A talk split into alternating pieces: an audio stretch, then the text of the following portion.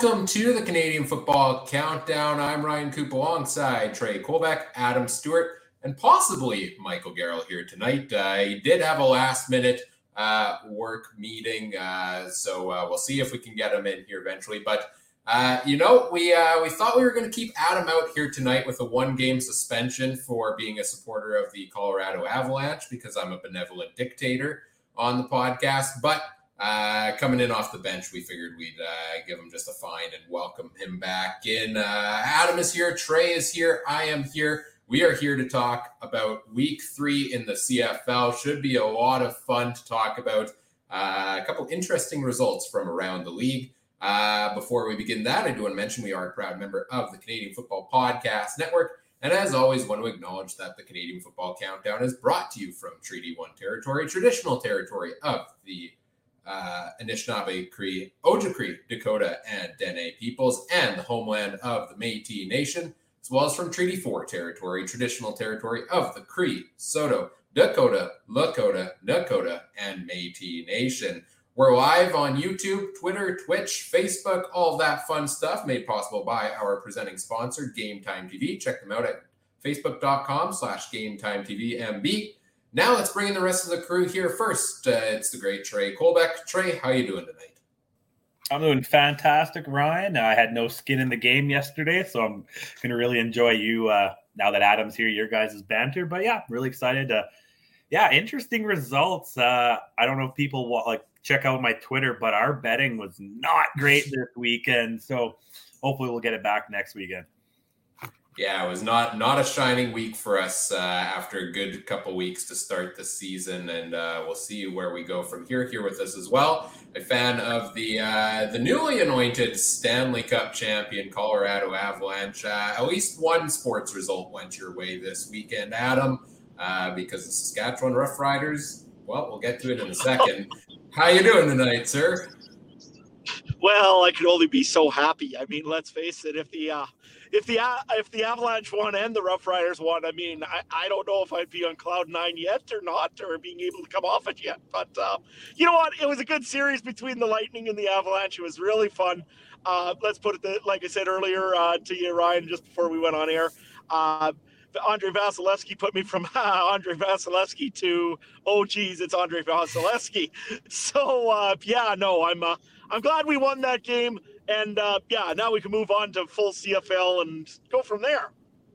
Yes, let's do that. And let's dive right into it and start off with the first game in week three. Uh, the Saskatchewan Roughriders heading to Montreal for the Alouettes home opener. Well, I ate a bit of crow on this one myself. I said this was going to be a blowout. I think I picked Riders by 17 in this game, and it went the complete opposite direction. Montreal 37, Saskatchewan 13. Right from the opening play of the game, Chandler Worthy returns a kick for a touchdown. The Alouettes defense, nonstop pressure all night long. The offense with uh, new starter Trevor Harris gets it done. Uh, wow. Uh, big shocker here to start the week off. Uh, Trey, what did you think about this game between Saskatchewan and Montreal? What stood out to you?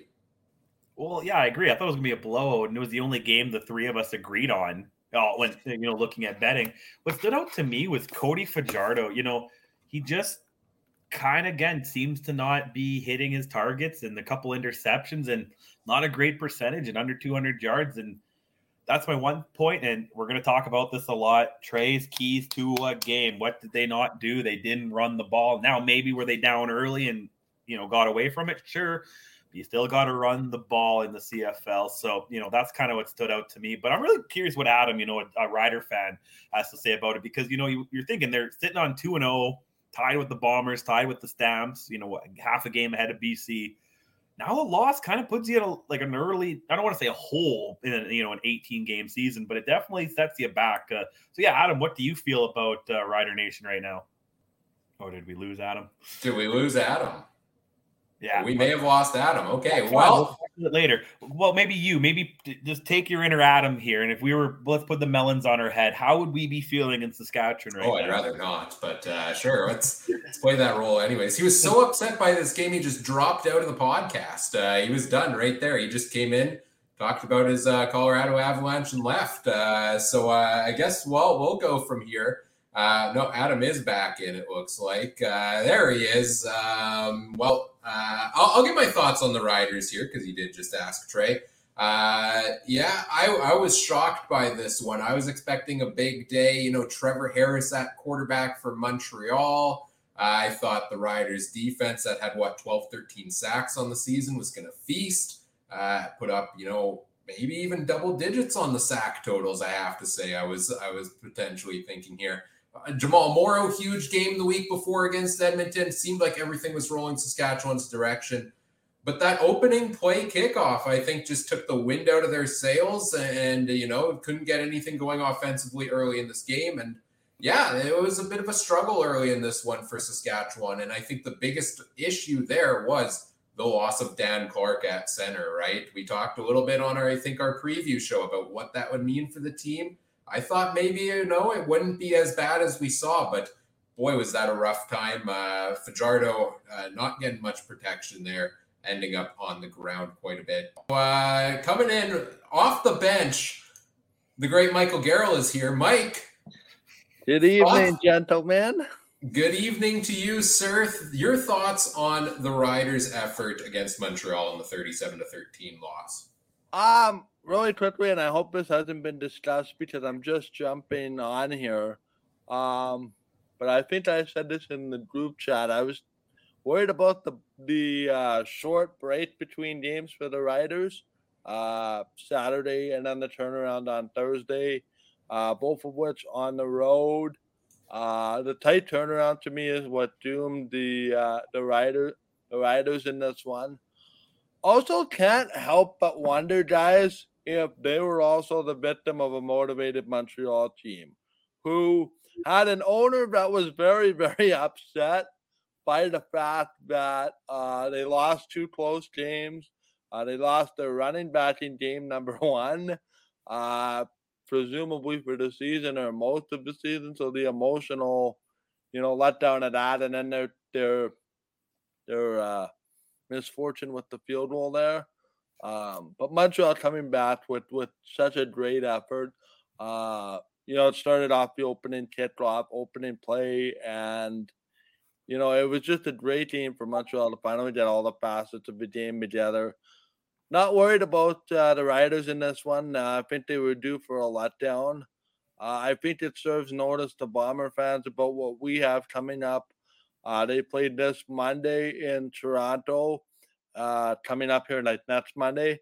And then they have a game the following Saturday in BC. So we'll see if there's a residual letdown there. Every team in the league has a short week. Am I concerned about the Riders? No. Am I extremely happy uh, Montreal got the ship rated, absolutely, and we'll see if it uh, begins smooth sailing.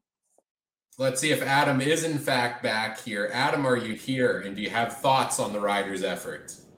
You betcha. I'm just trying to reenact a John Denver song of Country Roads Take Me Home right now. But uh, nevertheless, uh, yeah, no, the Riders, I would probably say, uh, really just a poor effort coming into this one. Chandler Worthy, Worthy took all momentum right out of the riders' sails right going into the first play of the game, and it just didn't go anywhere down. It went down from there. Whether it was the injury to Shaq Evans, uh, Logan Mandy not playing a great game, the Riders shooting themselves in the foot continually with penalties. It just was not a very good game for the Saskatchewan Roughriders.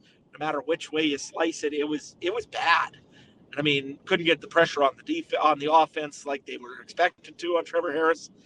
Just a lot of things that went wrong for the Roughriders, and not a lot of things that really went right. I think that's one of those games for the Riders right now. It's early in the season. You burn the film and you go and uh, make sure that you uh, start holding some of your players maybe more accountable for uh, for penalties, and uh, you go from there because like I said, there's just nothing that went right for the Rough Riders.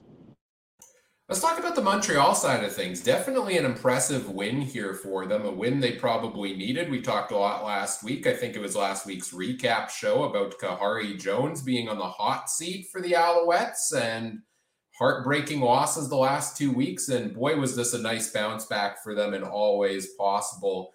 Uh, you know, Trevor Harris came in, didn't look too bad, 72% passing, 262 yards, touchdown, no interceptions. Definitely moved the ball a lot better than I thought he would. Uh, defense played out lights out. I, I, was amazed by that defense. I didn't give them enough credit. I did my preseason rankings, and I think I had the Alouettes as my least favorite defense in the league uh, coming into this year.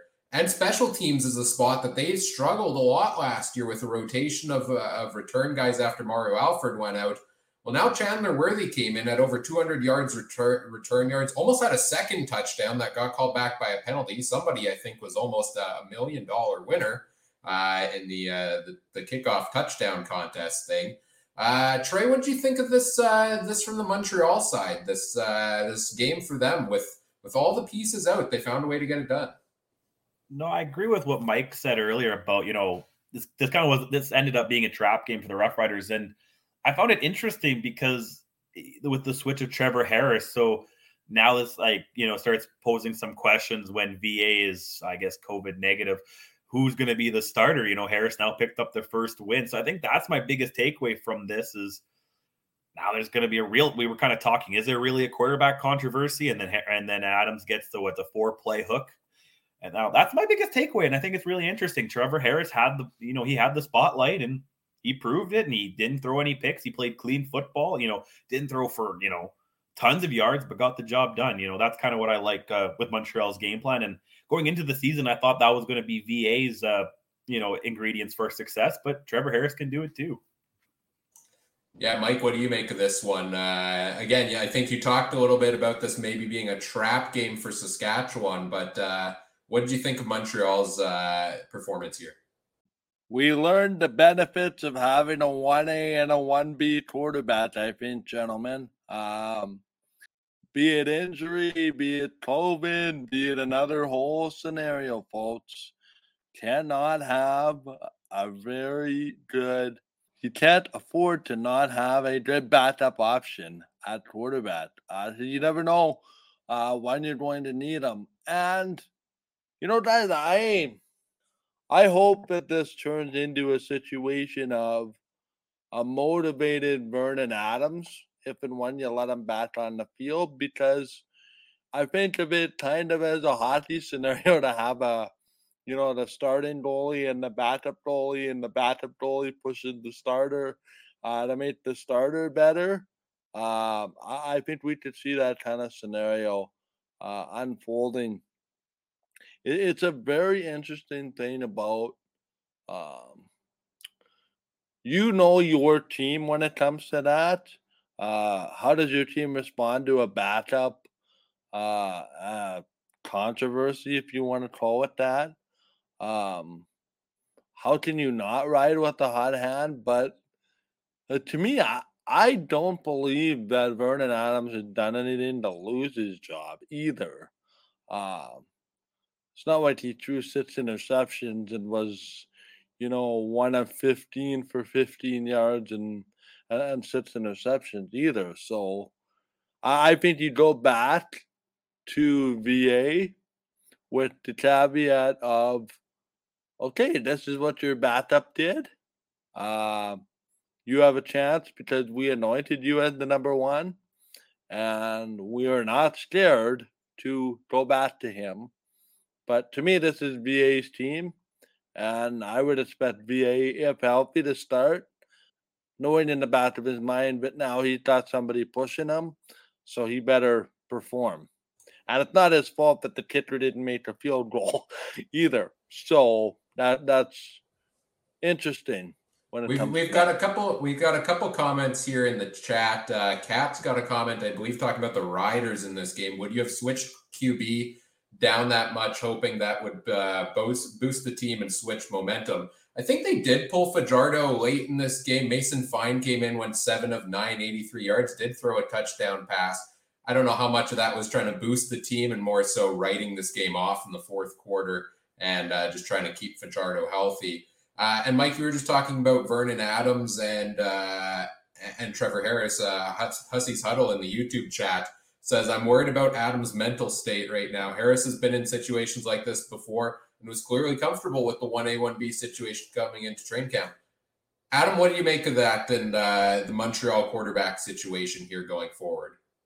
Well, first things first, I just don't think that the uh, Saskatchewan Roughriders are most comfortable right now with their quarterback situation, uh, mainly on their backup quarterback situation. I don't think Mason Fine is the guy that they're expecting to be the one to possibly take over for Cody Fajardo. He's there for an injury if there's an injury to Cody. Otherwise, I don't see him really being the option. Uh, let's face it again in Saskatchewan, and I heard it today over on uh, the local call-in show for uh, for the Riders. Everybody loves the backup quarterback. Why isn't the backup quarterback in? We should put the backup quarterback in. You know what? There's a reason why Cody Fajardo won out the starter's job. And I think if you take a look at the two quarterbacks that you're comparing there to, Cody Fajardo definitely has the better stats to prove why there. Uh, once the game got out of hand, yeah, you got to pull them eventually. Uh, that being said, with Vernon Adams and uh, Junior and uh, with Trevor Harris. I think Trevor Harris, hey, he got you the win.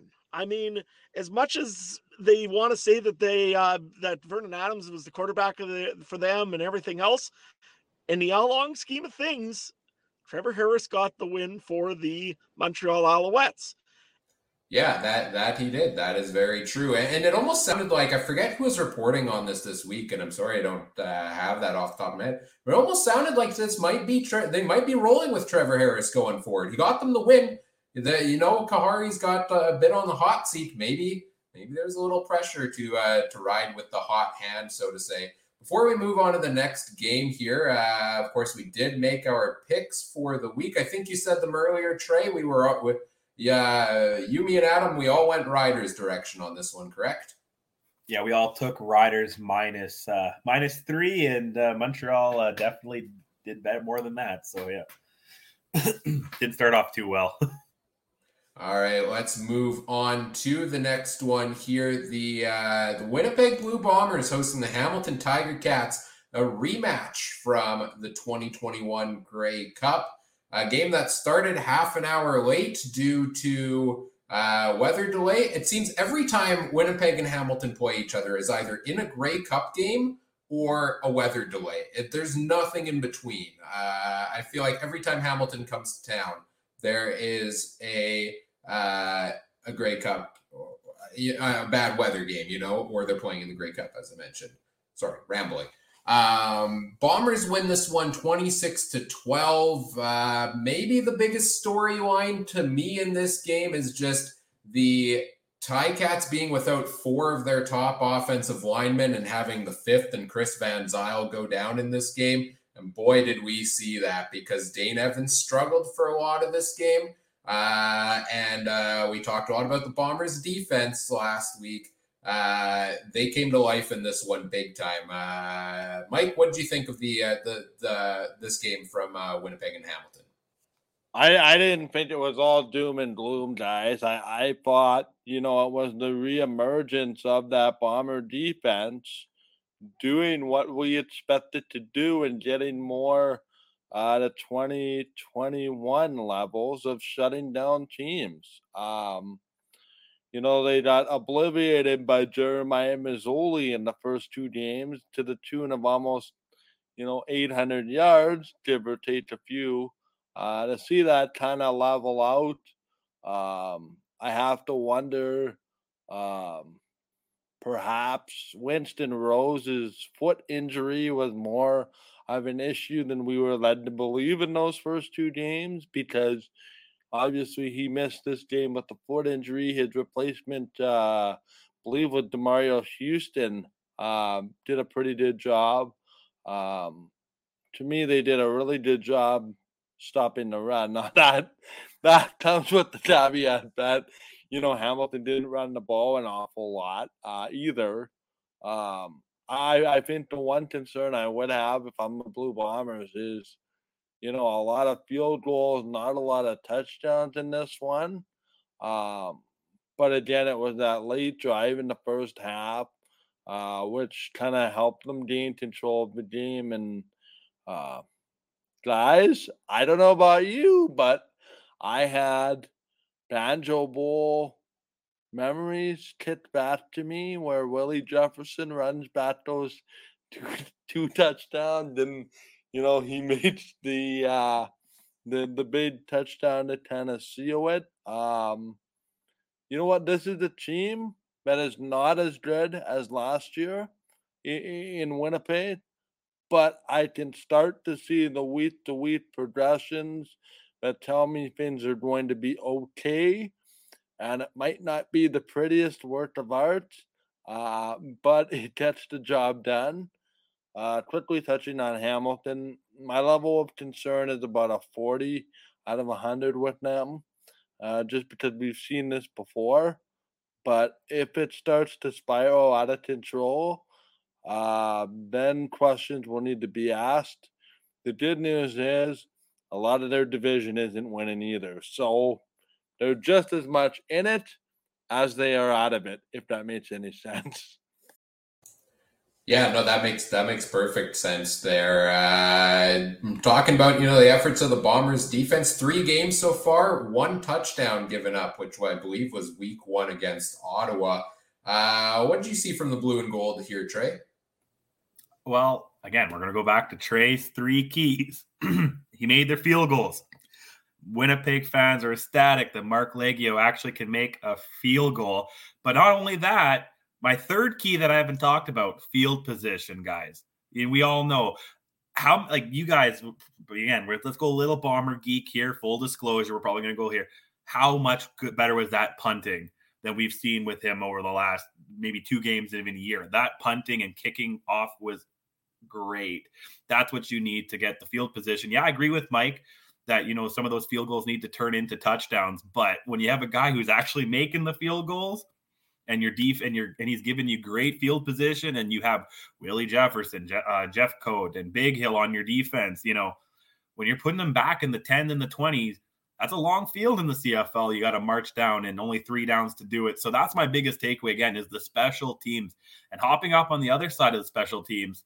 Grant, he's one block away every time. He just needs to maybe hit one more corner and he's gone. So, you know, special teams and field positioning is going to be my third key. And the Bombers did that perfectly. Yeah, maybe you want Collaros to have a little bit more touchdowns. Yeah, you want a little bit more rushing, but I'm pretty happy with the result. Uh, you want me to talk about Hamilton or do you want to talk about Winnipeg first, Ryan? Yeah, I'll touch on Winnipeg here and then we'll move to the Ticats a little bit because uh, I think there's a lot to discuss there as well. Um, a couple of big things that stood out to me. You mentioned the kicking game there, Trey. I was almost floored when uh, they had Marco Liegghio come out to kick a 45 yard field goal uh, earlier on in the game because I think up until then his longest was like 30 or like nothing longer than a convert on the season. So to see them put him out there and see him hit that, you'll love to see that. Zach Collaros throws for over 300 yards. He hits 302 on the day. Uh, I tweeted this stat out this week. This was Zach Collaros' only second 300 yard passing game in a Bombers uniform. His first one was a 400 and something yard game against BC last season. He is 20 and 2, I believe, if I have it correct, as a starter in games with two Grey Cup wins and only 200, 300 yard passing games, which is just absurd to me and, and kind of shows that yeah, this this league eight isn't all about passing yards. You know, uh, we saw Masoli throw 300 plus the first two weeks, 0 and 2, right? Uh, this league, and to me, this really just speaks volumes to the depth of the Bombers as a whole. Uh, that the defense can chip in the special teams, et cetera. You don't need your quarterback throwing 300 yards every game uh, in order to be successful.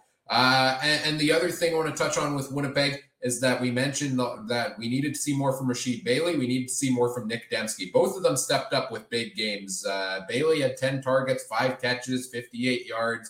Nick Demski in just a half because he went down due to injury. Uh, six catches on seven targets for 96. So, yeah, you know, Ellingson still chipping in 70. Dalton showing a bit of a step back here. But now it seems like, you know, the whole rotation of Bombers receivers getting going. So, while the run game still isn't there, hey, the passing game looked good in this one for Winnipeg. Now let's talk about the Hamilton side of things here. Uh, I want to know one, one of the questions here we got uh, over on Twitter was uh, from Scott Westman uh, at teaspoon underscore baller. Uh, some great Twitter handle, by the way.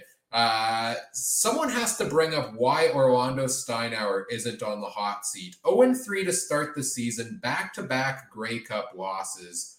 Uh, Trey, are, are, you concerned here for the Ticats based on what you've seen thus far? And uh, maybe is he on the hot seat for you? I don't know. He's kind of a it's one of those. It's weird how we talk about Khari Jones being at one and two, and he's on a more of a hot seat than the zero oh and three Coach O is. It's a weird league. I you would think he wouldn't, but again, we see crazier things like uh, in the NHL. We see coaches make you know Eastern Finals and then they get fired, and we see guys like that in NFL too. You know, so it's not be a crazy, crazy. But my big thing with um, the Ticats, I'm going to go to Dane Evans here. I'm going to use a horse racing analogy. When you have a new horse, young horse, they don't like the gate. They hate the starting gate. Doesn't matter if it's thoroughbred or harness racing. They hate the gate. They don't know what it is, and they get jumpy. Now the hope is, the hope is they learn to deal with it. Dane Evans is a young, younger horse. Yeah, he's 28. Really, what his third season, and this is going to be a second full season of play if he doesn't get injured. He's still a young horse in this league. And I don't know, he just seemed really shaky back there. He was making real quick throws. Some of them turned out okay. He gained a fair bit of yardage. Uh, not really, but he did move the ball sometimes. But, you know, there was some plays he was making, but I think they were just dumb luck. And he he looks like he's closing his eyes and just throwing it anywhere at times. I don't know what you guys think, but that's what I was thinking watching it and he needs to learn to bring it down. So I don't know if it was like the Grey Cup rematch. I don't know if it was the Bomber whiteout. I don't know if it was those Thunder sticks. I don't know if it was the Thunder in the sky, but he just seemed really shaky out there. And I think he's got the skill. It's just maybe what's between the shoulders holding him back. Mike, what do you think on that uh, with Dane Evans? Because, uh you know, he only has a handful of starts in the CFL, and his last three games he's played against the Bombers well, the last two before this one were those two Grey Cup defeats, which maybe, uh, you know, when you have guys like, I think I said this to you guys the other day, when you have guys like Willie Jefferson, Jackson, Jeffcoat, etc., bearing down on you, and your last two games against this club were those uh, devastating games in the Grey Cup, like that's got to play into your mind a little bit here, no? First off, I'm, I'm going to adjust this twofold. I my personal belief is Orlando Steinauer being on the hot seat is the most not ridiculous take I've ever heard, but find me a coach of the quality of Orlando Steinauer that you would find in season. And it's not like they're nine and nine and middling around here. The last two Grey Cup losses were losses, okay? You didn't go to a championship game and it's a coin flip. As far as Dane Evans, let's have this discussion a little bit more realistically here. The first year that Dane Evans was a starter, remember, was in 19 around game 14, where Jeremiah Masoli was having this MOP season and he had a very serious knee injury so Dane Evans is parachuted in and say, Here, kid, no pressure. First place in the East, game 13 or 14 of an 18 game season. No pressure. Let's go. Last year, great, not so great start. Ends up getting it together in the middle of the year. They find their way to the top of the East to host, I guess it was the semifinal before going to Toronto for the Eastern Final. He leads them to a win when it counts.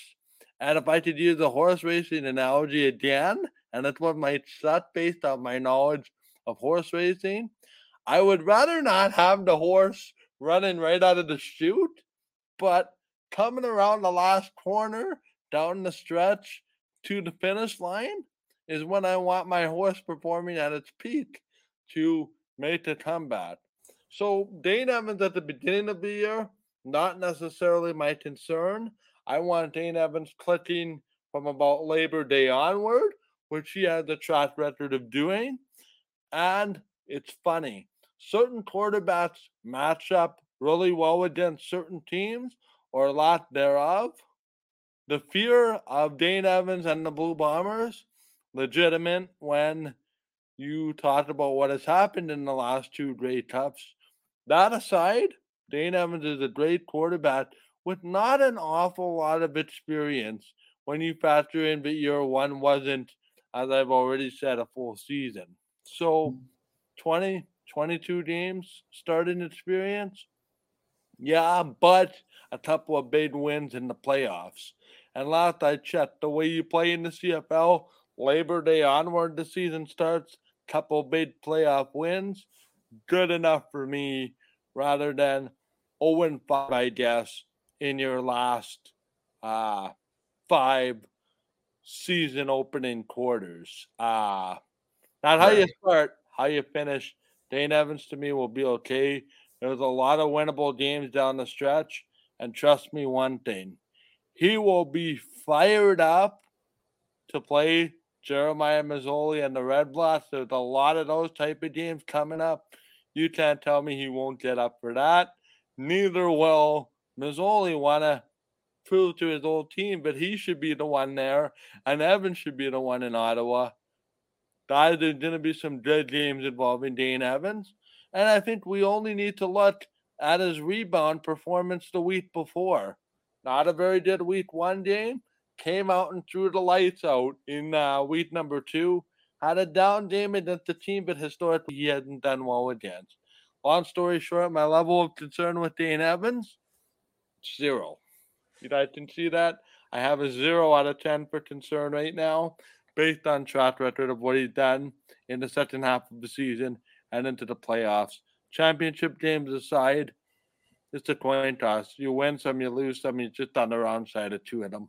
So not to not to mention, sorry to butt in here, like the defensive Dane Evans right there. There we go. You'll love it. Round of applause, Mike, uh, for that one. Uh, not to mention the offensive line, like completely being out, puts Dane Evans in a rough, rough situation to succeed here, right? Uh, we do have Adam back in here with us. Great to have you back, Adam. Uh, we do have some comments in the chat. Hussey's Huddle says there's no way Orlando Steinauer is on the hot seat. All he's done his first two years as head coach is get to two Grey Cups. Uh, would be hired instantly if fired by the Ticats. The offensive coordinator getting canned uh, more likely. And uh, he agrees with your take on Dane Evans. If he struggles against the East, he would be concerned. Uh, Adam, what do you think here on this game from Hamilton and Winnipeg? What stood out to you from either side here? You don't know a whole lot really. Uh, Winnipeg is fine. Maybe starting to find their mojo just a little bit here. I find uh, with their defensive line, especially uh, Willie Jefferson having that uh, last uh, minute pick there, kind of for uh, the pick six. So that was kind of cool. So it's a good thing on Winnipeg to get going. I'm sure that people are happy that Liegghio's is starting to kick some, you know, field goals. That would be nice. So that's a good thing. On the Hamilton side of the ball, I think they're really still missing John, Don Jackson a little bit. I I know that uh, traditionally Hamilton's not a run team. Uh, they like to pass, but in this case, I think that they need to switch something up, and maybe the run game is maybe what needs to be changed up in Hamilton. Uh, the other one that I just kind of overheard when I was walking in here, uh, Orlando Steinauer possibly uh, on the hot seat. I don't think so. Not quite yet. Anyways, uh, it's he's 0 3. Yes, it's a bad record to start with, but you know what? We've seen the BC Lions go from eight and ten and to go back on a w- real winning streak and end up winning the Grey Cup. So I don't think, unless you're really uh, throwing in the towel, you're not going to go and change up a coach like Orlando Steinauer right away. Uh, and Dane Evans in that case, you know what? I'm getting a little more concerned every week, uh, especially with some of the errant throws that I've seen. Uh, but you know what? He's got to have a little bit more time yet, I think. Uh, they don't really have much of a backup in Hamilton with Matthew Shiltz there, I don't believe. So right now it's it's Dane Evans' show. Uh, I mean, anything can change. But uh, yeah, I don't think that Hamilton's really going to give up quite yet, and especially when they haven't really played any real amount of Eastern teams. I mean, let's face it, once you start playing the East, anything can happen right now. There's only one game separating pretty much the entire East. Yeah, it's it's very tight. No no team has really jumped ahead. My thoughts on the Orlando Steinauer thing, I'll sum it up as they just gave him more of a role this offseason in the team, right? So I have a hard time believing a 0 3 start when they started slow last year as well. is going to get him on the hot seat. Uh, as we wrap this up to move on to the next game here, Trey, how uh, how did we do on the betting on this one? Well, boys, Ryan and Adam, you guys took Hamilton plus four and a half. Well, the Bombers smashed that one, and I took a minus four and a half. So I was the only one to pick up the win there. Uh, yeah, my, that defensive line definitely spooked that horse of Dane Evans. If uh, we're going back to the horse racing metaphors, and uh, hopefully he's got a good, uh, good. Uh, I, I, real quick, I'm not overly concerned. I think I'm somewhere between Mike and Adam. Maybe, maybe call it leaning more to Adam it's when he starts if he starts doing this against the East, then it's like, oh boy, you know, maybe we're in trouble. But yeah, we'll move on to the next game. And how did Mike do on his horse racing analogy? You know, he wasn't bad. The only thing is some horses do like getting out front first. It's it's a horse by horse thing. So you were you were pretty good. You, you are right. You need to have a good stretch. You need to have a good stretch. We saw that in the Kentucky Derby. Those stretch horses and sometimes win. We'll see if I can work in a uh, farming metaphor here in the the next segment as uh, as we move on to the next game here. The uh, the Battle of Alberta, the Edmonton Elks, the Calgary Stampeders. Calgary takes this one 30 to 23. Uh, big big game here, big rivalry game. Uh, you know, scoreline looks like uh, kind of like Edmonton actually came out to play decently well. They led six nothing at the end of the first quarter you know, the, they had a lot of good things happen for them in this game, but Calgary comes uh, out in the fourth quarter and, and gets it done uh, off another solid game by Bo Levi Mitchell. 75% passing, 321 yards, touchdown pass for him there. Uh, what do you guys make of this one? Let's start with you, Adam. Uh, what do you think on Edmonton and Calgary here? Well, you know what? Uh, to use a little bit of a horse uh, racing analogy, because you know it seems to be the popular thing. Uh, I haven't been very popular in Edmonton, so I'd probably be getting uh, flagged or uh, a little bit of a fine for excessive whipping on uh, Edmonton lately. But nevertheless, you know what? They did come out and actually play a pretty good game against the Stampeders right off the bat, to be honest. looked like Nick Arbuckle had some pretty good throws in there, managed to hit Manny Arceneaux a few times early. Uh, also got Kenny Lawler going, and the Edmonton Elks looked pretty good right off the bat. Uh, ha- or uh, Calgary again, a little bit of a slow start. Uh, however, they did have Kadeem Carey running the ball right down Edmonton's throat, which again was one of my keys. Was if they're going to win Edmonton, they've got to stop Kadeem Carey or stop whoever was going to run the ball. I uh, I was quite amazed that uh, that they still haven't figured that out. And I mean, when you're switching in uh, corners into receivers and doing all sorts of weird things like Chris Jones kind of likes to do, I think that's probably where you kind of end up into trouble. So uh, yeah, that's uh, I think what ended up kind of killing the Elks in the end. However, that being said, uh, they are improving, so uh, got to keep an eye on them. Uh, Trey, what did you think of the game?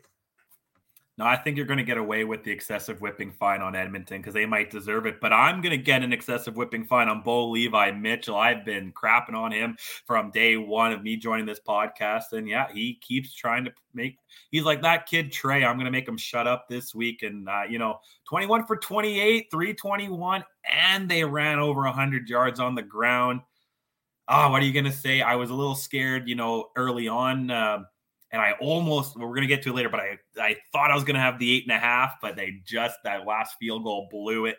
And you know, it was a good game for Calgary. They it seems like they don't care if they're down by however many early. They're just gonna keep coming back. That's what three comeback wins uh, in a row to start the season. That's not bad for Bo. So yeah, you know, maybe we could talk about it later, but now three undefeated teams in the West, it's kind of hard to say who's going to be the last one because Winnipeg and BC see each other in a couple weeks.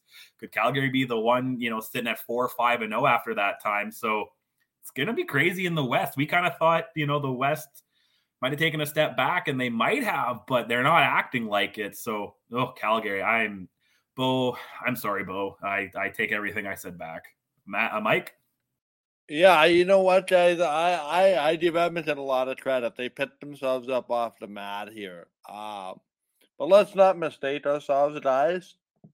This game turned when about to threw that brutal interception in the third quarter. Um, and, and that was kind of ran back for the touchdown, or or no, sorry, that was the one where it was caught uh, in decent field goal uh, field position Uh, Mitchell just on the field, one play to the back of the end zone, beautiful throw, uh, a, a Bo Levi Mitchell throw at that. Um, but you know what? This is a Calgary team that, dare I say, is getting back to the Calgary of old, uh, where you know they're making opponents pay for their mistakes and you know, I I don't want to say that Calgary was on the ropes uh, for most of that game until that interception, but it's like, you know, that interception happened and boom, it's like Calgary no noticed they had new life, uh, and continued to roll that way. Now, granted, there was a late touchdown where I believe it was a third down executed. Uh, the first play off of the three minute warning to get it to uh, 30 to 20, and then the late field goal to cut it back to a touchdown. Uh, there's something really uh, else to note here, uh, but this is one of the rare occasions where teams see each other four times in a season. Uh, such a matchup happens uh, not this week, but next week. Uh, back, I believe it's at the British Commonwealth uh, in two weeks' time. Uh, Calgary on a bye this week, and then they have that game with Edmonton. So, you know, did this to me is just it's Edmonton taking steps, but again, reinforces that maybe the top half of the uh, West is what we think it is. Uh, with BC starting to kind of make some noise about trying to join the top half of the uh, of the uh, of the uh, I'm losing my train of thought here, but you know, BC trying to make the run for the top of the table, or at least home field, or at least a playoff spot. They they're off to a pretty good start. Um, you know, the way this is shaking down, and again, there's still a lot of divisional games to be had, uh, for sure. But you know, now all of a sudden, BC's play has started to kind of get into that conversation of a crossover because um, Calgary seems to be rolling. They just find a way to do it, right? Much like Winnipeg, you know, nothing to write home about.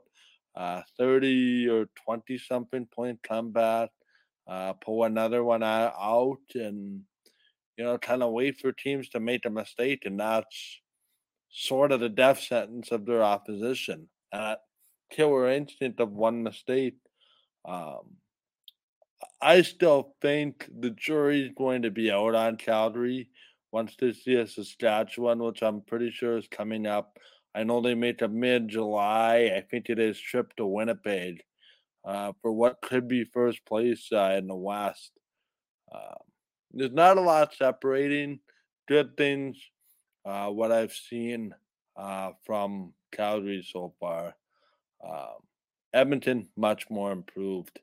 Uh, but again, I, I, think we see the this is everybody else in the division. Uh, you can see my hand there, and this is Edmonton, and it's this little gap that's going to separate Edmonton from everybody else, and unfortunately, the wrong way. I want to talk a little bit about Calgary's defense here because I feel like we always talk offense with them. It's always about Bo Levi Mitchell and the crew there, right? And we've got, uh, you know, we've got a comment here in the chat. Hussey's Huddle says Cameron Judge is fitting like a glove in that defense. You know, they lost Darnell Sankey, went over to the Riders. Uh, they bring in Cameron Judge. Uh, had a bit of a rough go in Toronto. I feel like didn't make as big of an impact as we thought fitting in nicely there for Calgary. And another guy who had a massive game here, Shawn Lemon on the defensive line, two sacks, one forced fumble for him. You know, Lemon's been kind of around the league with a lot of the different teams, getting close to the Kevin Glenn tour uh, here. And I feel like now at his point in the career, his career, because of that, he kind of gets a little bit of a knock of, you know, maybe he's not as quite the, you know, upper echelon of pass rushers as he used to be. But I think he's fit in very nicely there on that Calgary defensive line alongside the likes of, uh, you know, uh, of course, I'm blanking on the names right now. Uh, Rose and Wiggins, I want to say, the, the two defensive ends there. Uh, so I, I like the, what I've seen from Calgary's defense, even if they're, you know, still giving up some points here and there. Uh, on the Edmonton side of things, yeah, better effort for Edmonton this week. I, I liked uh, what I saw from them. Improvement again. I've said all along that I think this is going to be a better team uh, going forward here, uh, but it's going to take some time to get there. Um, you know, they, they put the blender out there a little bit this week. Chris Jones strikes again. Uh, former Bombers kick returner, wide receiver Charles Nelson, the starting safety for the Elks. Backup quarterback Kai Locksley played wide receiver. Um, you name it. Uh, you know, Chris Jones pulls his antics. I don't know how effective they are, but the team seems to be improving. And I want to give a shout out to a guy on the Elks that I wasn't sure how big of an impact he'd make this year. Manny Arceneaux is having a heck of a comeback season here for the Elks so far. Seven catches, 100 yards, one touchdown for him. Uh, was the Elks leading receiver in this one. Uh, shout out to Manny Arceneaux. I've always been a big fan of his and uh, happy to see him back in the CFL and contributing well here. Anybody got anything else on the Elks side of things uh, they want to touch on? Yeah, no, I was looking at the stats though, and you know, one thing that I do not see very much on the Edmonton Elk side of the ball is sacks. And I don't know if that's going to be a trend that continues or not. I, it doesn't seem like their front defensive line is getting very much pressure yet on uh, on the uh, quarterback. And let's face it, it's Calgary Stampeders. Most guys don't get to get anywhere near Bo. Uh, and the Stamps have made a good point of trying to do that with adding Derek uh, Dennis over there on the Stamps side of things. But uh, it's also affecting then their secondary because if you can't get pressure on the quarterback, he gets a little bit of time to get the ball off. And let's face it, if you got Bo Levi Mitchell back there, he's going to find a guy like Malik Henry for 170 some odd yards in one game. So I could see that being a real issue for the uh, Edmonton Elks going forward. And they've got the players to do it. Like Mac Henry uh, was with the Roughriders last year, had some good amount of playing time, had some sacks. Uh, had a little bit of obedience problems or uh, penalty problems, but that was a different story. So I, it'll be very interesting to see how this uh, defensive line of the Edmonton Elks develops uh, going forward. Trey, anything from the Elks? No, I think they're going to be my new whipping horse now that Bo has proved me wrong. I want to see Edmonton, them and Hamilton. Like I'm, I know the you can't get a win going early on the season, and I know Ottawa got the bye, so they have one more chance. But I just, I, I I kind of expected more out of Chris Jones. I know we all kind of had him near the bottom, but they were that team where I was like, if one team's going to surprise us, it would be the Elks. And yeah, long season doesn't start till Labor Day. Yeah, yeah, yeah. But the wins count now just as much as they do later. There's no double XP. There's no, you know, wins count double in October. So you got to win now.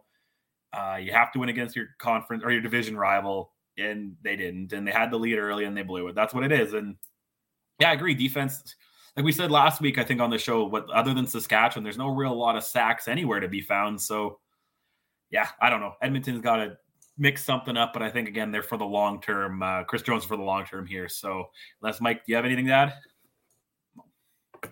No, you know what? I uh, I really don't want to repeat what has already been said. Uh, other than I could not agree more with some of these takes all right, I think we're pretty much ready then to move on to our final game of the week. But uh, before we do that, how do we do on the picks here, Trey? Well, you, Adam and Ryan, you guys picked up your first win. You guys took Edmonton plus eight and a half, and they only lost by seven. I got my second loss of the weekend, taking Calgary, which, like I said, they had the 10 point lead late. And I'm sitting at my night job, very happy, and then refreshed to find out Edmonton kicked the field goal. So, you know, uh, yeah, there we go. Uh, move on. On the Cleveland. You know, I was kind of surprised the, uh, Calgary didn't really go for the field goal at the end there because you know what? It's a four game series. I mean, it could come down to points. Yeah, that that's an excellent point. Uh, let's move on to our final game of the week. I can't believe I've had to wait 50 minutes to start talking about this one because this is the one I'm most giddy to talk about. BC 44, Toronto 3. The Lions did it to Edmonton in week one, where they put up a massive, I think it was like a 42 point victory. Uh, none of us thought they would replicate that coming out of the bye week, but uh, somehow they topped that week one performance with an even more dominant one over the Argos. Look, we're, we're going to talk Nathan Rourke. Probably the majority of this segment is going to be talk about Nathan Rourke, and I will get into that in a second. But I feel like before we forget to do so, we need to talk a little bit about the rest of this team for the Lions and how they played here. And I think they stepped up big across the board. Yeah, a lot of guys go down due to injury. Uh, James Butler went down. Bryan Burnham went down. Could be out for a little while here. Uh, Bo Lokombo on the defense went down. The next guy stepped up. Like, when have you ever seen David Mackie, fullback for the Lions, come out with 90 yards rushing and a touchdown in a game? We saw Dominique Rhymes do what we saw from him sometimes in Ottawa 143 yards receiving, eight catches, eight targets, two touchdowns for him, a dominant performance that way. Sean Whyte was money as always, kicked a 50 yard field goal, uh, made all three on the day. And that defense stepped up big time with a number of sacks, a number of turnovers, and uh, just shut down anything Toronto had going for them, basically. So, some quick praise here before we get into the topic at hand for the rest of the Lions team here. Now let's talk about Nathan Rourke, everybody. Uh, this is quite the sight to see. Sets a CFL uh, record for passing yards in a game by a Canadian 39 of 45, 86.7%, 436 yards, four touchdowns, no interceptions. His second start of the season. I believe in his last three starts in the CFL, he has 14 touchdowns combined between the ground and the air. I don't know if I've ever seen anything like this. Let's go to you first on this one, Trey. What do you think of the performance here by Nathan Rourke? Man, when we get a CFL video game, if this kid's not the cover, like I don't want to buy it. You know, there's like you forget about the field, like the marketing this is gonna do. But yeah, 400 yards, four TDs man, and Rhymes was catching dimes out there. You know, it was a great effort all around. No, I didn't. I thought they would win. I didn't think they win this much and do it again. And uh, I don't know who they have next week, but you know, in two weeks when they play the Bombers, that's going to be a battle for first place. And you know, yeah, yeah, yeah. Labor Day does the season starts, but these wins early again. That's going to be a game on a Saturday night in in, uh, in BC. But oh, Nathan Rourke, I I can't. I'm again, I was at my night job refreshing through the scores and the highlights and the stats, and it kept going up, and that score kept getting bigger, and I just couldn't believe it. Um, Adam. Yeah, Trey. I mean, let's face it. I was looking at Nathan Rourke and thinking, man, if uh, if only I would have picked him in our weekly fantasy and uh, dressed him to that game, it would have been a lot better. Sorry, Ryan. Anyways, uh, no, uh, like I said, Nathan Rourke. I mean, let's face it, he's starting to really, really turn uh, into that guy that you just don't expect to ever see uh, in the CFL. I mean, he's got all the attributes of any other guy. He's from Victoria, BC. I mean, let's face it, how much better of advertising can you get for the BC Lions? I read out of that. But uh, no, the performance that he's been pulling off for these last two weeks, and this is against a very good Toronto Argonauts defense. This isn't against the Edmonton Elks, which was first week. But the second week, he goes against a good defense in the Toronto Argonauts. Maybe doesn't have quite the uh, treats. And I know there's still people in Saskatchewan here talking, well, but he hasn't played the uh, Blue Bombers or he hasn't played the Stampeders or hasn't played the Roughriders. But I'll tell you right now, just the attributes that he has, the amount of work that he's putting into these games, this guy here is going to be a good quarterback for a very long time, hopefully in the CFL. Although there's talk on that already, too. What do you think, Mike? I don't want to come across as this guy's going to be the MOP two weeks in. I also don't want to come across as the guy the number six quarterback in the league because that's not accurate. I just want to see what happens when uh, when the CFL gets a book on this guy, whether that's halfway through this year, quarter way through this year. Nobody knows how to handle young quarterbacks. I, I can remember with my little cousin going to a game at IG Field between Calgary and the Blue Bombers. And there was a third string guy on the depth chart that night by the name of Bo Levi Mitchell. and we had horrendous quarterback performances at that time in Winnipeg. Deeply, deeply disturbed by the fact that this third stringer was making it look like an MOP, which he did that night. He made the Bombers look like, I don't know, not very good. Fast forward to the current day, we have a very good quarterback. A quarterback that has become an MOP candidate multiple times, has won a couple Grey Cups. Is he at that level yet? No. Could he be? Yes. Want to see what happens when he has a down game. Uh, this week is a challenge, short week. Going to Ottawa, I believe, this week uh, against Masoli, who in his own right has put up a bunch of yards to two games. So could we get the aerial assault and the 41 40 type of game? Absolutely.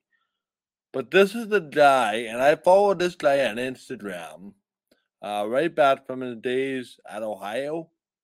This is the guy, guys, that's very grounded. And you can see by what he puts on on his Instagram account, if you've ever seen it, it's he's constantly working on something, whether it's back at Ohio University, uh, and it's not really a surprise that he's having the success that he's had. The guy's put in the work. Who was his mentor last year before taking over? Mike Reilly. That's no accident. Long story short, this guy's got a great career. I just don't know if it's throwing for 400 yards every night or if it's hitting rock bottom eventually, which is going to happen. It's how does he respond? And I think, guys, if this keeps up, the NFL keeps calling and will come calling sooner rather than later. But his skill set is built for the CFL. I'm cheering for the guy, but I'm terrified because he's in the West Division. And everybody's talking about Winnipeg, Winnipeg, Winnipeg, Winnipeg. If this keeps up, BC's going to have something to say come November and their quarterback might very well be leading the charge. And it's remarkable because they've had a lot of injuries. Uh, but yet that doesn't seem to be a problem. They just keep motoring right along. And, well, that's, you, you, and that's that's really impressive to me, along with what what is done. Well, and you said uh, how you didn't want to anoint him MOP after two weeks. I may have jumped the gun a little on Twitter and went one step further the other day when I suggested we put Nathan Rourke in the CFL Hall of Fame right now. Um, that may have been a week or two early. I think we'll see how he does this week against Ottawa before we officially make that call. But because uh, I, you know, I totally get a say in that. Um, I am so hyped up about everything I see from Nathan Rourke. I have never owned a CFL jersey with a player's name on the back of it. If I were to get one, it may be Nathan Rourke. And I'm a Bombers fan. Like, I, I would get a Lions jersey if I had the, you know, money to direct that direction. I would get a Lions jersey with Nathan Rourke on the back because that's how excited I am from what I've seen from him last season, so far this season. Do I think every week he can put up 400 yards and four touchdowns? No, that would be insane. But if he did, I would love it. That would be amazing and an incredible story. Um, but I, I think just the composure he has, we've seen him make plays on the run. We've seen him find receivers in different levels of coverage. And you got to give a shout out to Jordan Maksymic, the uh, offensive coordinator in BC as well. He has put together a masterful game plan through two games so far. Every one of those four touchdown passes the other night was to a receiver in the end zone with no defender within five yards of him. Like uh, it was a great game plan, great route running by his receivers. They've got a talented crew in BC. Our biggest concern preseason was the offensive line. They're holding it together, and Rourke's making moves with his legs and his arms here. And uh, something special is brewing here. And I can see a scenario where he does end up as the MOP season's end uh, if he can keep stringing it together here. Let's talk about the Toronto side of this a little bit. Uh, boy, what do we make of the Argos here? Because week uh, one, they get the bye. Week two, they come out and they get, uh, you know, they get that last minute win over Montreal due to the missed field goal. And then they come out flat here. McLeod Bethel Thompson, 178 yards passing only. Uh, 48 of that was to DeVaris Daniels on like their first pass of the game, nothing more after that. Andrew Harris got nothing going on the ground either. Uh, Adam, what do you think here of the Argos efforts? Uh, any concern here for you uh, from these first two games of the year? You know, I'm starting to wonder about McLeod Bethel Thompson just a little bit. My, let's face it, it's not because I uh, have him on my uh, weekly fantasy as well, but uh, it's more of I just don't like his passing dynamic right now. It doesn't seem to be hitting uh, receivers very well. I mean, when Brandon Banks only has two receptions in a game, that's uh, that's a very big question for Mark for me. Uh, it doesn't seem like maybe McLeod Bethel Thompson is comfortable with the position that he's in. And there could be multiple reasons behind that. It could be the offensive line, it could be the running back, uh, maybe not doing the right block uh, or a missed assignment. But, you know, I don't know what it is. I mean, the receiving core is there. Uh, it's a very good receiving core. Yes, there's injuries, but um, you've also got one of the best blocking backs and uh, running backs probably in the game with Andrew Harris there sure I, I don't know, but I'm just starting to wonder a little bit more about McLeod Bethel Thompson when all things are considered. We even got to see a little bit of Chad Kelly this game. He was two for four. Uh, didn't do a whole lot, but again, I know the Toronto fans are hyped on him a little bit as well. Uh, be interesting to see what happens here a little bit later on in the year in Toronto. Trey, what about you for the Argonauts? No, I agree. You touched on Harris. He what seven carries and two receptions. If you want to win a game, I think you got to give Harris the ball more than nine times and add on top of that the two times to Banks. And what what's my key? Run the ball, and especially if you have Andrew Harris, right? You know what are you not doing? What did they do on the other side? They gave it to their power back, David Mackie, and he ran all over them. I think Andrew Harris is a power back. Could have. Uh, yeah, I'm not too sure what the game plan is going on in Toronto. Um, you know, Bethel Thompson was still 70% on a day. That's not a bad collision number, but 178 yards. If you're going to go 70%, you should be 300 yards, right? You know, unless you're only throwing it 10 times. So I don't know. I think there needs to be a little bit of work done on that offense because, yeah, you got the keys with that running back who, I mean, week one, he didn't, or his, their first game didn't really slow down from his pass unless that injury that happened near the end of the game was bugging him. And you know, got Brandon Banks, who too in that game against Montreal didn't play too bad, and the rest of the receiving course. So, yeah, I need a little bit more from that. And yeah, BC's defense is good, but are they that good that they're going to keep Brandon Banks and Andrew Harris like that off the stat sheet? Maybe, but you know, let's see what Mike thinks. Yeah, this to me is uh, it's an interesting game, right? Because you know, yeah, you want Andrew Harris to run the ball a lot. Yeah, you want as many passing yards as possible. But as your game plan changes as the horse starts to leave the barn in this game, uh, you know, down by 20, down by 25, it's not what you can afford to hand it off to your running back, whether you're Andrew Harris or anybody else. But if I could just touch on this really quickly, if you take out that first drive that Andrew Harris had against Montreal, where he had, you know, those almost 40 yards on that opening drive, like to me, the rest of it just seems very lackluster uh, for a guy that, you know, seems to be prides himself on being motivated. Um, you know, I, I start to question whether that was you know, a question on his help uh, to minimize the workload, whatever that might be a, a result of the game. But you know, you got Brandon Banks. You need more than two catches. Uh, that's that's just a fact. Um, defense to me is like you give up 44 points. It, it's it's a defense on paper that looks a lot better than it performed. But when your offense isn't really helping you out, it's like this one got away from them late in the game because their offense was doing absolutely nothing. And they were forced to do absolutely everything.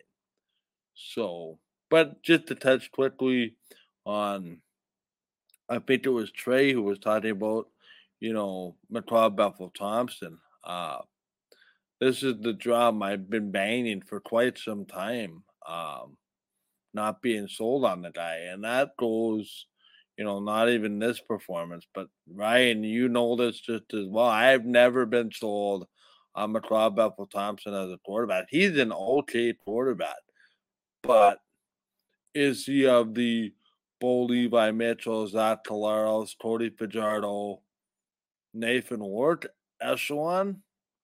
I, I don't know. I can honestly say no. I, I think he's the bottom tier quarterback in this league. And to me, it might be time for the Argos to look in a different direction at quarterback this offseason if they really want to get to where they want to go. And to me, I, I don't believe that that's overreacting in one game. Um, to me, that's just you have the weapons, use it. And whether that's offensive scheme, that might be another issue, but I just can't wrap my head around the fact that you have a perennial, most outstanding Canadian, two time Grey Cup champion running back, and you're not going to use them, never mind a speedster wide receiver. I just that I can't wrap my head around in an offensive CFL where guys like that make their living, they've been two of the quietest guys. It just doesn't make a whole lot of sense to me. And they need to figure it out in a hurry because I think there's three teams that have proven the way they played that they are able to pass uh, said football team in the standings. And last I checked, the fourth place team in the East doesn't make the playoffs. To me, right now, that third place team would be hard pressed to make it if things currently continue as constituted. Toronto needs to get this turned around as soon as possible. Or dare I say it? Turn to Chad Kelly, who, you know, they've been pretty high on. Maybe that might be a name thing, but from all accounts, you don't win a backup job as a rookie without making some kind of impact. Just food for thought.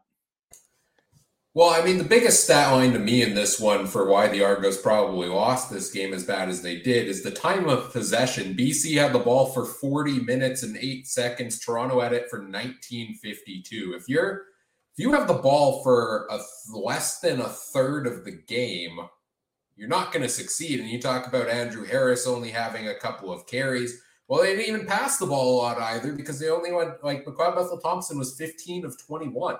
And that's because they just didn't have the ball. The offense wasn't efficient enough, and the defense couldn't make a stop and let BC go on long drives. I think it was first quarter we had seen Nathan Rourke go like nine of a twelve or nine of eleven or something like that, go all the way down the field a couple times uh, for BC. So all around a disappointing effort from the Argos. I really struggle because now we've seen BC with two back-to-back dominant performances. You know, just how bad do I make out from this game of the Argos? You know, versus how much is it just BC is a ridiculous team this year? Like we don't know yet. It's week three.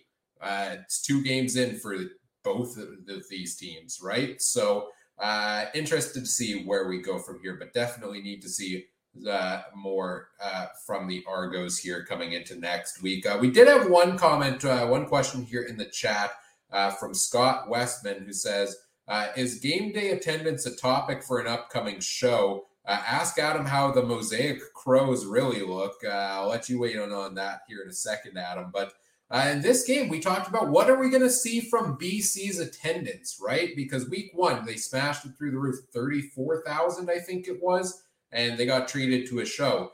Then they had the bye week. We wondered how many would show up again when there's no concert, there's no pregame festivities necessarily. Uh, attendance of 14,006 here for the Lions against the Argos this week. Definitely a big drop. Doesn't look good. Seems like attendance across the board is down. Uh, Adam, what do you think here on, on what we've seen from attendance around the league so far? You know, I was a little disappointed in the Montreal Saskatchewan one. However, Thursday night football, it's a very weird time. I mean, Montreal's a little different than if it was in Saskatchewan because, I mean, let's face it, out here, you're driving two, three, four hours to get to a football game, and that's why Thursday night football really is kind of questionable uh, in in the prairies, anyways. Maybe in Montreal, Toronto, Hamilton, it's not so bad, or Vancouver even. Uh, you know, I'm a, not really super surprised that the attendance is down a little bit. Uh, BC, I think, is going to be coming back up pretty quickly, especially when you got a uh, real exciting quarterback there. I think all of a sudden the hype will be there, and that'll bring things back. Uh, Winnipeg's still on a winning streak, so I expect them to be selling out a little bit more uh, as the weeks progress. And uh, let's face it, July 2nd's coming up here in Saskatchewan. We're getting a rematch with the Alouettes. And hopefully everybody remembers what happened on July the 1st, 2010. I'm not going to say that that'll happen, but uh, be pretty nice if it did. Sure help attendance, that's for sure. Uh, Trey, what do you think of attendance this year so far? I'm again, I'm surprised Winnipeg's has been lower. You know, home opener was only like 26,000, double banner night. And then, yes, there was that thunderstorm, but it was also Grey Cup rematch, whiteout. Looking from the Winnipeg side, I think it was like 23,000.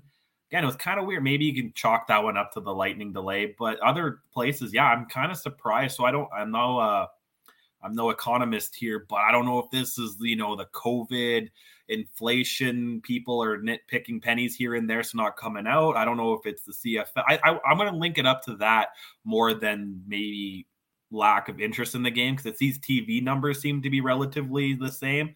So I think that's what it's going to be more. And hopefully, as the season progresses, yeah, BC has no reason not to have, uh, you know, their stadium full here. So you know, yeah, I, am I'm, I'm really interested in this, uh, Adam, or I'm sorry, um, Ryan.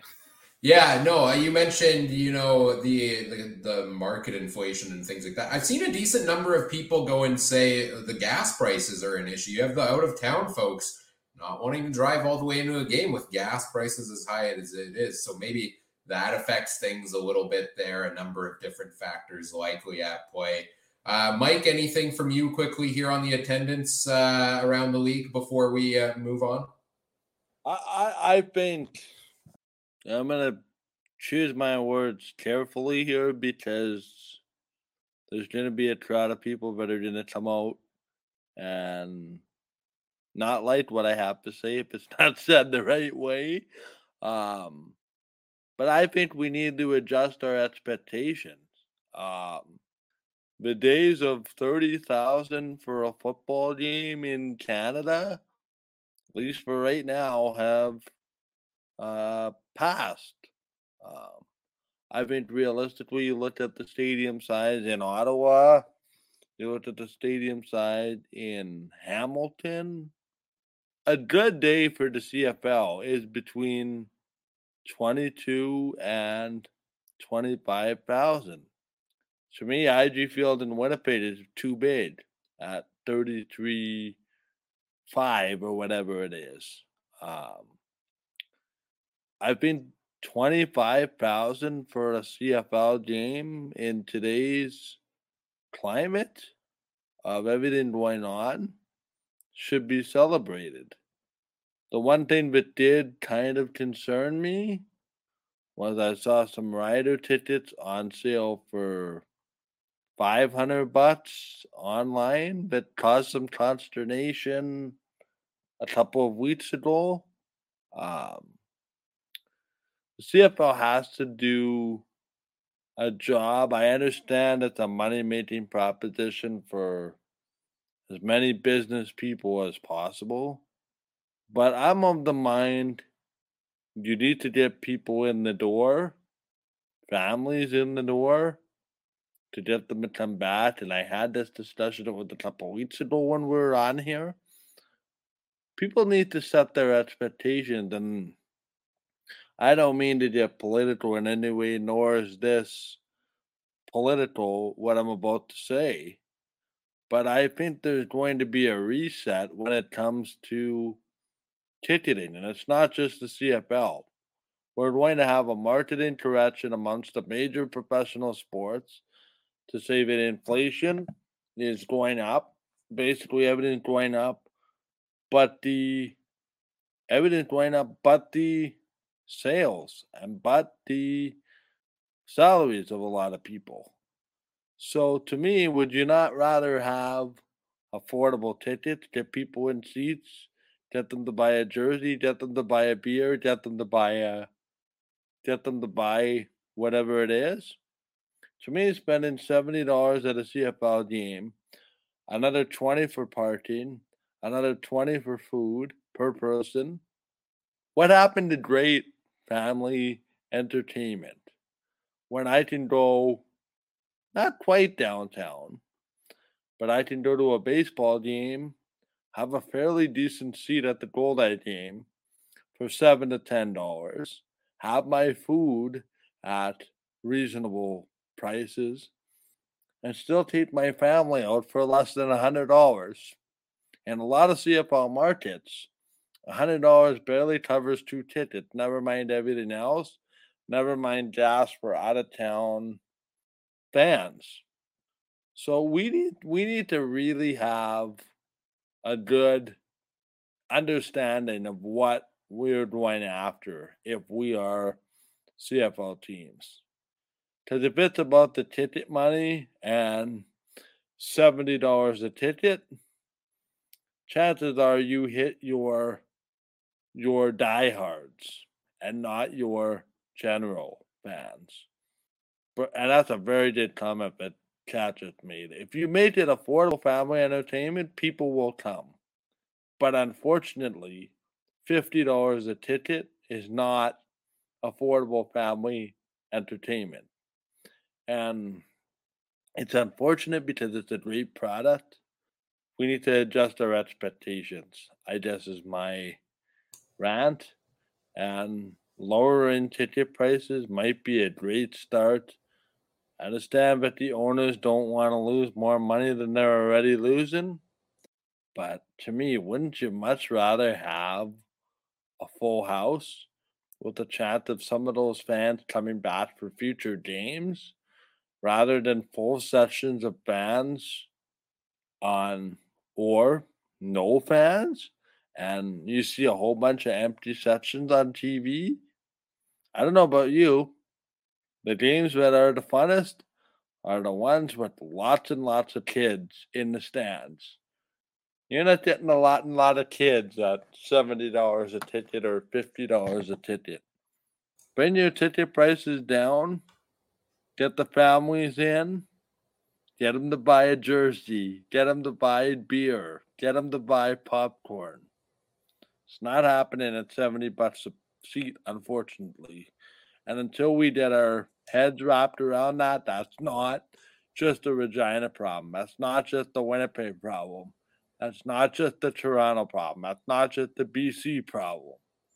It's a sporting problem all the way around. And until people begin to realize that, less and less people are going to be going to games, and it might be time to bring back the blackout. Oh, not the dreaded blackout. Please, no. No, let's not bring that back. Um, I don't think that would work in the modern day of social media, but that's a topic for another day. Uh, let's move on to our uh, uh, remaining content here for our week three recap. Let's take a look at our CFL Fantasy League results. You want me to throw out the last bet? We didn't do Toronto, BC, real quick. Oh, yeah, sure. Go for it. Yeah. Well, again, we disagreed. Adam and Ryan took Toronto plus five and a half. I took BC five, minus five and a half. I came away with that one. So after the weekend, I was two and two, while you guys were one and three. Overall, though, Ryan sitting at 500, six and six because that uh, the late switcheroo came in after the deadline, so you know couldn't work that out. And Adam and I are at seven and five, so you're making money. You're making money, and you know what? To kind of tie into the point, you can get lower ticket prices with all that ad revenue that people complain about. Oh, if I see another betting site, well, you know what? That is what's going to get your ticket prices lower. That's what's going to get your beer prices lower.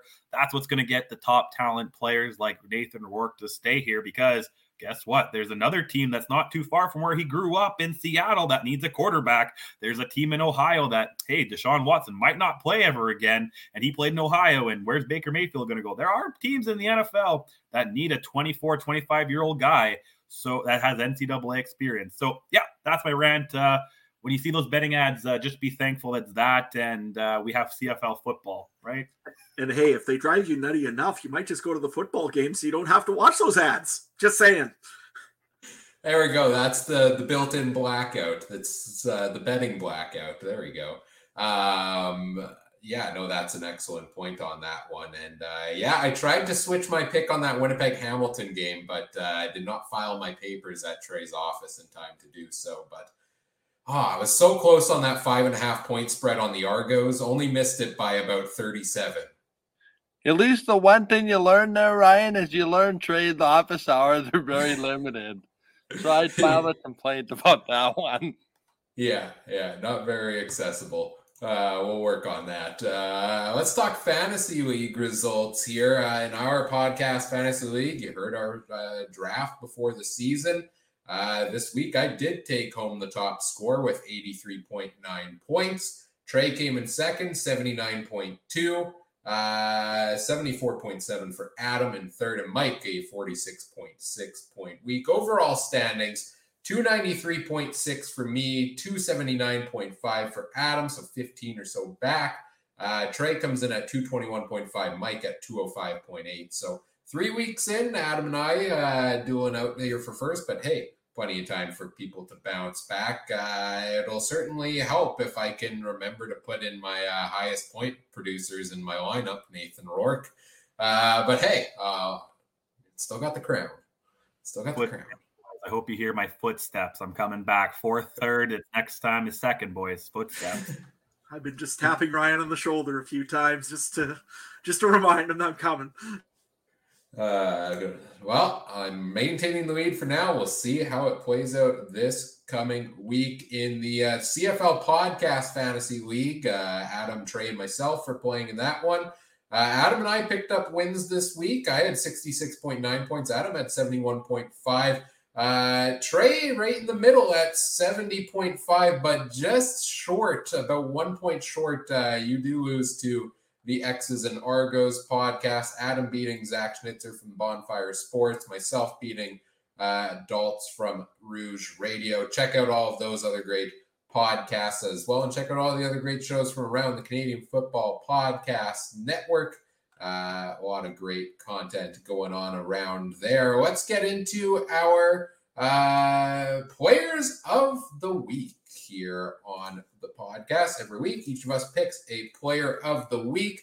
And uh, well, let's kick it off here. Let's uh, hide that banner there. I will go first with my player of the week. I've got fancy slide animations here and everything. I'm really enhancing the experience for you all. Uh, drum roll, please. It should be no surprise based on how much I've been excited to talk about him tonight. My player of the week is Nathan Rourke of the BC Lions. 39 of 45, 436 yards, four touchdowns, zero interceptions. You cannot set a record for passing yards in a game by a Canadian quarterback and not be on the list of players of the week. I think one of we probably get canceled if if he didn't end up on this list. So I'm doing us a service, keeping us on the internet here, and uh, just go back to everything I've already said about him. Mike, who is your player of the week? Oh no, Mike's frozen. Did we lose Mike? Okay, well, we'll, we'll come back to Mike's player of the week here. Uh, let's go over to Trey. Trey, your player of the week here. I got him up on the screen. Uh, tell us why Marc Liegghio gets the nod for you. Well, boys, back to the three points I'm going to talk about, and people are going to hate. You have to run the ball and make field goals and field position. And this guy gave two of the three. Maybe they should put him in running back. Maybe he'll get more yards. Who knows? But um, he did two of the three, three for three field goals, longest with 45. Like I think Ryan mentioned earlier, surprised uh, he got the tap on the shoulder from Coach O'Shea, the special teams to go out there. But a more key point nine punts, longest 74 yards, field position, three kickoffs, and again, another one, the longest 75. He scored, I believe, 14 out of the Bombers, 26 points. Half the points. So if those 14 points weren't there, I don't know if the Bombers would be 3 and 0. Yeah, they got a couple points off the interceptions and they got some offensive play, but come on. 14 points from your kicker. That's why kickers are your leading point scorers, boys. That makes me happy. Well, speaking of kickers, we've got a second one on the board. I believe Mike's back in here. Mike, uh, why does David Cote get your player of the week? Yeah, as I was saying, he bounced back uh, quite nicely after missing that game, uh, game winning kick attempt there week uh, number two. And he made kicks from 21, 48, 16, 17, and 30, plus was three for three on converts. Pretty nice bounce back for a guy that had a rough uh, ending, which is nice to see. And uh, just to be a little bit different than everybody else. But you took you took Trey's shtick. Trey has the kicker of the week every week. No, there could be two kickers of the week. They both played great this week. Uh, Adam, are you making it a third kicker, or where are you going for your player of the week? Well, traditionally, I would try to pick a Saskatchewan Roughrider here because you know I'm the homer of all homers, apparently. But you know what? Um, there's a saying in Saskatchewan, ABC, anybody by Calgary. But you know what? I had no choice this week. Uh, the player I picked was Malik Henry of the uh, Calgary Stampeders. Six catches, eight targets uh, for 173 yards, which was massive, and a touchdown. Bo Levi's favorite player of the game by far, and uh, absolutely took it to the poor Edmonton Elks. Uh, probably will not be allowed in the city of Edmonton anytime soon. But yeah, he's my player of the week just because of uh, just because of those yards. I mean, 173 yards, really? I thought that was a typo at first, but uh, no, just a uh, great, great performance by Malik Henry. Some honorable mentions, I think, uh, for players of the week this week as well. Dominique Rhymes, massive game for BC. Really, anybody on Montreal's defense. Chandler Worthy, great return game for the Alouettes. Willie Jefferson, huge game for the Bombers as well lots of great deserving players around the league. But these are our players of the week as we move on to our week three power rankings. Another fun thing to debate and discuss. Uh, well, let's start with Trey here. Trey, uh, you've got Winnipeg, BC, Calgary, Saskatchewan, Montreal, Toronto, Ottawa, Hamilton, and Edmonton. Take us through your uh, week three power rankings. Well, it, one through three are pretty interchangeable to me at this point. I only put Winnipeg first because I value defense, but that BC offense, like we've talked about, it's up there. And Calgary, I gotta say, Bo is making me eat my words, and uh, he's probably gonna do it all year long. So yeah, like I said, the top three pretty interchangeable. The biggest drop for me was Saskatchewan. I had them one last week, uh, and they fell to fourth. I'm sure they'll bounce back, and I'm sure I'm gonna have to do something stupid Labor Day banjo bowl with a bet I make with Adam because they're gonna lose it, but that's fine. Montreal too, big win, moving up. Toronto, and then on the teams with no wins on the bottom there. I do think unless Hamilton turns it around, Edmonton could be creeping up on them. We're talking about footsteps, might be a week or two away, but Hamilton needs to get a win or two, or they're to be in the basement. All right, my my power rankings for this week. I've got BC at number one, Winnipeg at two, Calgary at three, Saskatchewan four, Ottawa five, Montreal six, Toronto at seven, Hamilton at eight, and Edmonton at nine.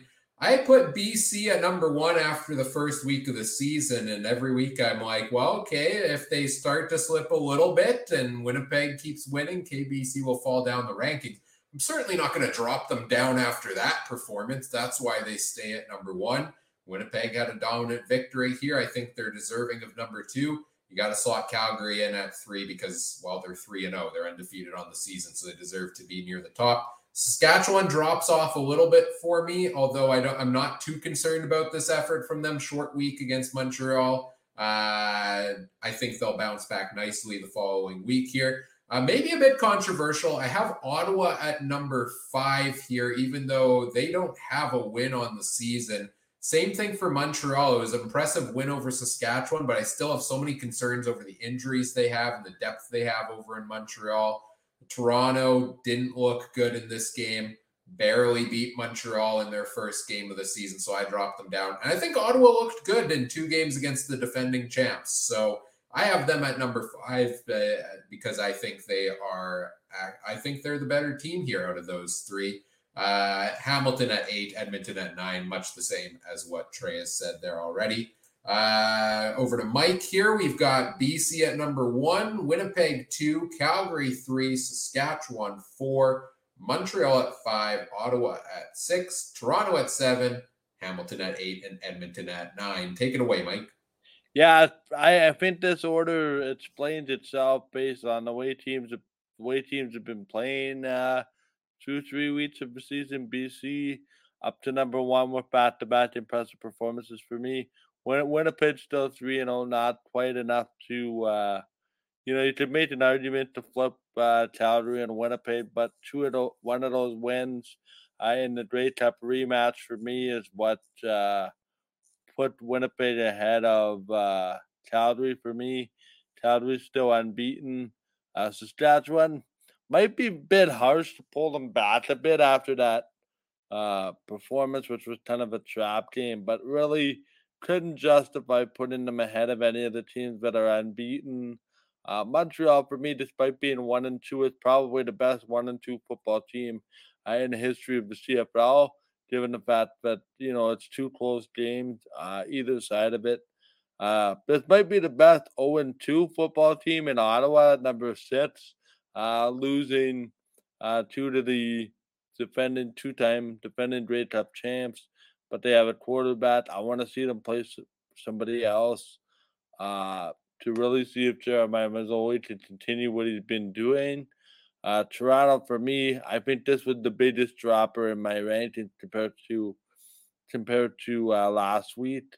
Um, but no, this, this to me, like they did nothing but would inspire me uh, to put them any higher. Uh, bottoming out would be the proper uh, analysis based on uh, what I saw this week. But again, that one win uh, doesn't justify them going all the way to the bottom. Hamilton, a reluctant 0 3 now, uh, reluctant to put them uh, at number eight, but they have a pile of injuries. Uh, can't justify, I mean, maybe you could justify Ottawa and Hamilton flip flopping, you know, now that I think about this, but 0 3, trouble maybe looming in Hamilton with all their injuries, but we'll see. Uh, Edmonton, to me, again, two performances that didn't really inspire. One was a little bit better, still not enough to get out of last place. And as you'll notice, I left the expansion Baltimore Stallions and those type of teams uh, off those lists uh, for the purposes of this exercise. All right, let's move on to Adam's uh, rankings here. BC at number one, Winnipeg at two, Calgary at three, Saskatchewan at four, Montreal at five, Toronto at six, Ottawa at seven, Hamilton at eight, Edmonton at nine. I'm surprised the Colorado Avalanche didn't make it on the top of the list here. But uh, Adam, uh, what went into these ones for you? Well, you just can't add perfection onto the list. I mean, that's just it's a little tough. Anyways, uh no, the BC Lions here. I just seen a comment come in from uh, McGraffrey saying uh, uh, that he's kind of surprised that uh, some of us are marking BC one and two. Here's one thing that you probably didn't think about: the BC Lions have been doing it on offense, but four uh, quarterback sacks, two forced fumbles, two pass interceptions, two uh, uh, uh, straight out uh, pass knockdowns and also two fumble recoveries. Their defense is playing just as good as their offense. I think they're probably the team that deserves number one this week. Uh, BC uh, Winnipeg Blue Bombers are better than uh, probably what even their uh, stats show a little bit.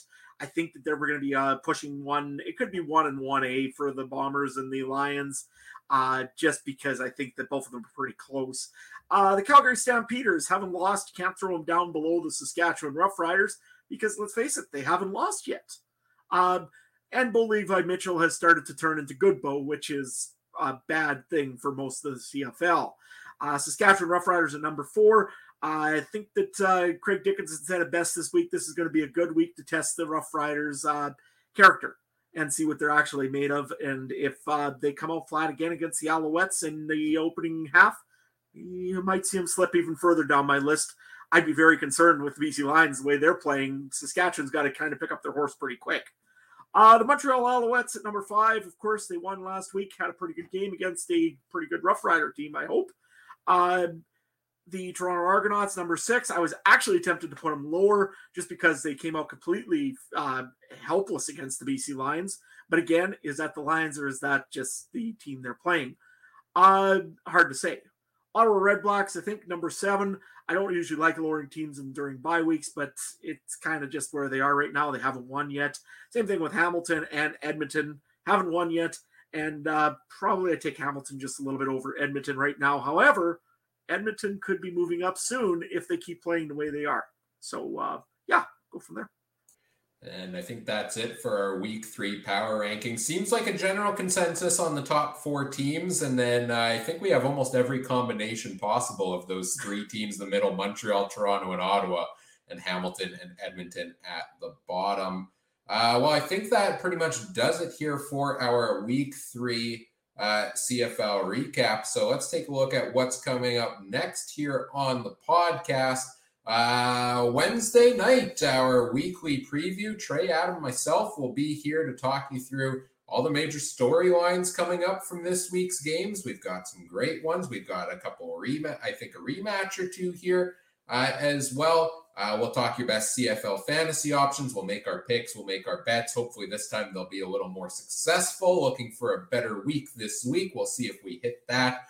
Uh, join us Wednesday night, 9 p.m. Winnipeg time, 8 p.m. Saskatchewan, other time zones accordingly. Uh, you can catch us live on YouTube, Facebook, Twitter, Twitch, uh, and the Game Time TV YouTube page. Shout out to our presenting sponsor there as well. Uh, and then uh, we will have our weekly recap uh, next week. Uh, exact time to be determined because uh, the Winnipeg Blue Bombers and Toronto Argonauts play a game Monday night. Uh, so we are still working out the logistics of when our recap will be, but we will let you know on social media. But look forward to that early next week as well, where we'll, where we'll do exactly what we did tonight have a lot of fun along the way there. Uh, of course, you can uh, follow us on Twitter at CF Countdown Pod, on Facebook, the Canadian Football Countdown there to stay up to date on all of that. Make sure you check out all of the other great shows from around the Canadian Football Podcast Network as well at CF Pod Network on Twitter. Well, where can everybody find what you guys got going on? Mike, you're up first. Uh, what you got going on these days? The day is almost here, gentlemen. We are about to unravel some big news. Hopefully, by the next time, by this time next week, uh, there was a little bit of a tidbit dropped on, I guess, my social channels, or one of them anyway. But uh, stay tuned. A lot of exciting stuff getting closer to the big reveal. Uh, in all seriousness, you can find my stuff facebook.com backslash game time TVMB. You can find my frustrations with the Blue Jays bullpen and starting pitching on most nights, with tonight being uh, the rare exception on my Twitter account at Mike Darrow. You can also find my pet peeves with a lot of things. I like to do a lot of venting, uh, quite entertainingly, uh, but all within the rules. And you know what? If you want to engage me about power rankings or anything else you've heard on this show, uh, by all means, please do so. I love the discussion. Uh, particularly with uh, a show like this one uh, when it comes to interaction. So you can find me on Twitter at Mike Darrow. There is a Game Time TV uh, Twitter account coming uh, sometime soon. Uh, so be on the lookout for that in the next couple weeks. And just can't wait to finally let it all out for everybody. What I've been sitting on partially the reason why I was late for tonight's show. But that's a discussion for another day. Sounds good. Trey, where can people find everything you're up to these days? You can find me at Trey MB Harness on Twitter And you want to talk horse racing, boys? While we were doing this, I don't know if you catch my eye, but I keep a Assiniboia Downs on. Magic happened. I hit every pick three and the pick five just now, so I made money after blowing it on the CFL this weekend, boys. So yeah, mad, yeah, miracles do happen. Uh, so yeah, at Trey MB Harness on Twitter if you want to talk football, clearly horse racing. Uh, yeah, if you're a Jets fan and you want to complain about Barry Trotz not coming here, I'd love to hear that. Um, and whatever else, uh, Star Wars, Marvel, everything else I talk about at Trey MB Harness. Adam. Well, let's face it. I always keep hearing now Barry Trotz is coming to the Regina Pats, but yeah, that probably isn't going to happen either. Hey, you can find me over at Adam Stuart One. Uh, we could talk, uh, you know, Stanley Cups. Uh, you could talk how I met my, your mother memes. Uh, whatever you're looking for, really, on social media, it's probably on my page. Uh, I'm gonna have some new cow calf pictures because you know apparently people like looking at my cows. So uh, yeah, Adam Stuart one over on Twitter. Uh, you can find everything you're looking for over there, and probably things that you even aren't looking for. Ryan. Yes, uh, great job coming in uh, last minute off the bench as well to join us here, Adam. Uh, happy you were able to make it and join us here tonight as well. You can find me on Twitter at Kooper Trooper 42. It starts with a K. I tweet here and there about uh, you know CFL, CFL fantasy, a little hockey. I did share on my Twitter this week some big news. Uh, I'm going to be a dad coming in January, so uh, you know, uh, may need to test out the dad jokes a little more on social media and here on the podcast going forward. If you thought my humor was uh, difficult to bear now, uh, watch out. Uh, so look forward to that. We might have to do a segment uh, every week here on the podcast of what can I take from this week in the CFL and apply as dad advice. Uh, maybe we can spitball something on that going forward. Very excited, of course for all of that and uh, everything going on these days and uh, what's to come with that. So, uh, yeah. So, Ryan, does this mean I have to go and uh, get one of those little Rough Rider uh, jerseys soon, or? I, I will not bring that into my house. If that if that is delivered in the mail, you do not have my address, my mailing address, and I will keep it that way. I thought you were going to Avalanche jersey for a second there, so you know at least you went with the CFL team. Uh, yeah, Adam will come find me at a game and hand me a jersey. Travel all the way here for that. Uh, no, lots of fun. And of course, lots of fun here with the podcast each and every week. Uh, whatever podcast platform you're listening on, we always appreciate it. Do all the fun things like, comment, subscribe, rate, review, share the show with your friends. Help us grow the show. Join us on our live shows every Monday and Wednesday night. Chime in in the chat. We had a lot of great comments here tonight. It was wonderful. We always appreciate it. Lots of fun with that. On behalf of the entire crew here tonight, Michael Garrell, Adam Stuart, and Trey Colbeck, I'm Ryan Coop saying thanks for listening. Take care. Have a good one. Bye.